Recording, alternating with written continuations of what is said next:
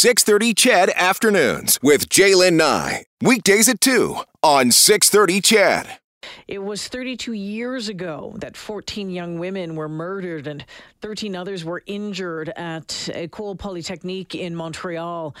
Across the country, people are pausing to remember the victims and speaking out on the work that still needs to be done to deal with gender based violence in this country was reading a, a new report that was in the Canadian Medical Association uh, journal. And it shows that in Canada, a woman is murdered every 2.5 days, ranging from 144 to 178 murders each year between 2015 and 2019. This year, 2021, those numbers are trending even higher.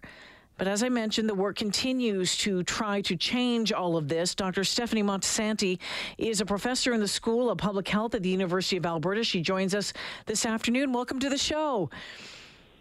Hi, good afternoon. Where's your thank head? You for having me. Yeah, thank you for joining us uh, on this day. Where's your head at when you reflect on what happened 32 years ago, and when we talk about those numbers, um, the the number of women being murdered in this country every year? Yeah, it's well, it's an important day for reflection, but um, as it's the National Day of Reflection, on violence against women is also a day of action, mm-hmm. and so mm-hmm. we need to remember that that we need to hold our institutions and systems um, accountable to uh, act on ending uh, gender-based violence. And so that was a, a horrific um, event that had happened, and unfortunately, we continue to see um, you know impacts around gender-based violence uh, continue to today. And so it really raises a lot of questions around some of the historical and contemporary challenges um, relating to gender based violence in this country. Like what? Uh, can you expand on that for me? Yeah, well, just to put things into perspective, the Canadian Femicide Observatory for Justice and Accountability had reported 92 women and girls were killed in the first half of 2021. Mm. Okay, so during the pandemic, mostly by men, and that is 14 more than in the first half of 2020 and 32 more in the first half of 2019. So as that suggests, I mean, this continues to be, be a problem. And with the pandemic, the increased economic and social stressors that were brought on by COVID, confinement to the home, shifting parenting responsibilities, isolation from family and friends, the anxiety associated with economic uncertainty is really affecting the well-being of individuals and families, and I think puts them at greater risk around um, um, gender-based violence. And Dr. Montesanti, you you uh, you brought up uh, something that I was going to ask you about specifically. As you said, today is a day, a national remembrance and action on on violence against women. So we remember, we pause to remember uh, that day and uh, and read those names and see the pictures of those victims. But when it comes to action, 32 years later, obviously, when we're seeing these numbers, we're not at a place where we need to be. Why is that happening? Is it, and, I, and I've heard a number of different uh, reasons today, a lot of it kind of turning around and going back to the cost of of, mm-hmm. of, of of dealing with this. And I guess the other part of my question then would be, you know, what would be on the top of the list? What needs to be done, and how do we do it? Yeah, so I mean, in, there's increasing recognition that health policies and systems, so the very institution that sets policies and and are in positions to advance equity, um, tend to fail in addressing the needs of both men and women. And are as I'm a health policy systems researcher, so that's the my lens is really looking at how the health systems must yeah. address gender equity.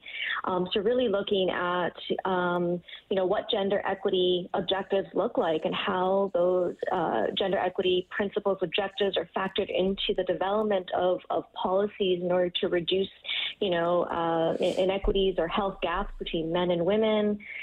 um, how do we properly um, in, invest in uh, the anti-violence sector, which uh, you know I term as really the the network systems, agencies, organizations committed to ending uh, gender-based violence and providing a range of services and supports to those experiencing or at risk of violence and abuse. And so, how do we we invest in the sector that's already um, under uh, resourced? Mm-hmm. And and we saw that during the pandemic, where um, many organizations were, were forced to find innovative uh, and new ways of reaching out to their clients to ensure that they have the needed supports and resources available to them as you know they were you know isolated, uh, especially during you know the early uh, months of the pandemic when things shut down. And, you know, this is a, a, sector that already grapples with a lot of mm-hmm. funding inequities. Um, and I think there, there needs that connection with um, better setting better policies and ensuring that um, these organizations have the necessary resources to, to work with their clients and ensure that those uh, services and supports are available. You've been working closely with uh, a lot of these organizations, and one of the things that, um, that you had been working on is you were one of the researchers behind a, a guidebook that was made made in collaboration with a, a provincial collective um, working with all of these groups across the province to to help um, provide guidance on virtual delivery of domestic and sexual violence intervention. Can, can you get into that a little bit more um, on, on why that was needed and, and what it's hoping um, to do? So the shift to virtual delivery during the pandemic raised important concerns for service providers uh, who deliver mm-hmm. services, supports, programs for individuals experiencing violence and abuse. And, you know, one of the concerns was really regarding the appropriateness and acceptability of delivering uh, what we refer to as trauma-focused counseling or safety planning and other types of services remotely. Um, you know, recognizing that the home is not always the safest place yeah. for some individuals yep. to connect with a, a mental health counselor or support worker. And that's especially for individuals who are experiencing violence and, and you know the perpetrator, the, the abuser is in the home. Um, where we saw some um, opportunities for accessing virtual remote-based delivery of services were among survivors, and actually that's where a lot of the evidence demonstrates that what we know about the effectiveness as well as appropriateness of virtual or remote delivery of domestic or sexual violence services has been tested with survivors. So those who've already left that violent or abusive um, uh, relationship, right? So they're mm-hmm. they're they're removed, and so the home might might you know be a safer a safer place, although it's at the same time during the pandemic these are individuals who are closed off from their social network when when stricter public health uh, measures have been put in place. So the handbook really provided guidance to a sector that had very little support and experience in virtual delivery. Mm-hmm. Um, so, I mean, another sector where we had been testing and innovating in virtual delivery is the health sector, but the anti violence sector in Alberta had very little experience. And so they were really adapting on the fly. And you know what, Stephanie, you talk about, um, you know, when it comes to the, the virtual side of this and, and the safety aspect of it, because that was the first thing that, that popped into, into my mind. You know, how, how, do you, how do you deal with that? But I'm also wondering, you know, when, when, when someone is um, getting the counseling and is and is finally you know has has reached out and is saying okay I'm I, I, I need this help and is turning to someone. I, I, would have to think that that connect really needs to be there with uh, the person on the other end, and that can be very, very difficult over a computer screen. You know, I, oh, I think that that would be very challenging. Absolutely, and that's one of the things we found in our work was that loss of human connection yeah. when delivering those services virtually, and that was certainly expressed by providers who were uh, concerned and, and, a bit, you know, reluctant to to reaching out to their clients and providing the, that care and support in that virtual environment. It was because of that loss of human connection.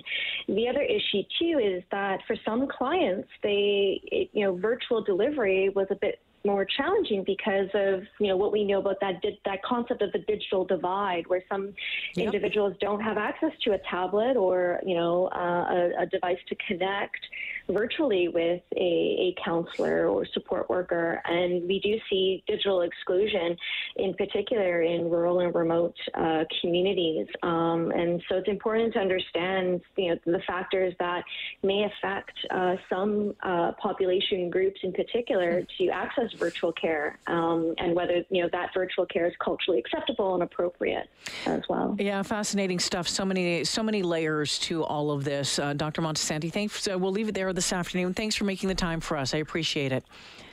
Thank you for having me. Yeah, take, take care. care. now. Dr. Stephanie Montesanti joining me this afternoon. She's a professor in the School of Public Health at the University of Alberta, has been working uh, in this field when it comes to, uh, to, to policy and certainly with the different organizations who are doing some amazing and, and much needed and unfortunately very difficult, obviously, um, you know, work.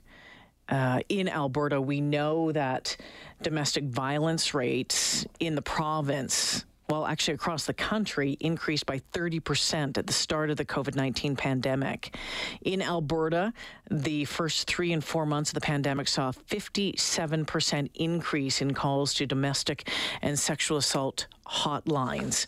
So, um, so many challenges in so many ways over the past 20 months.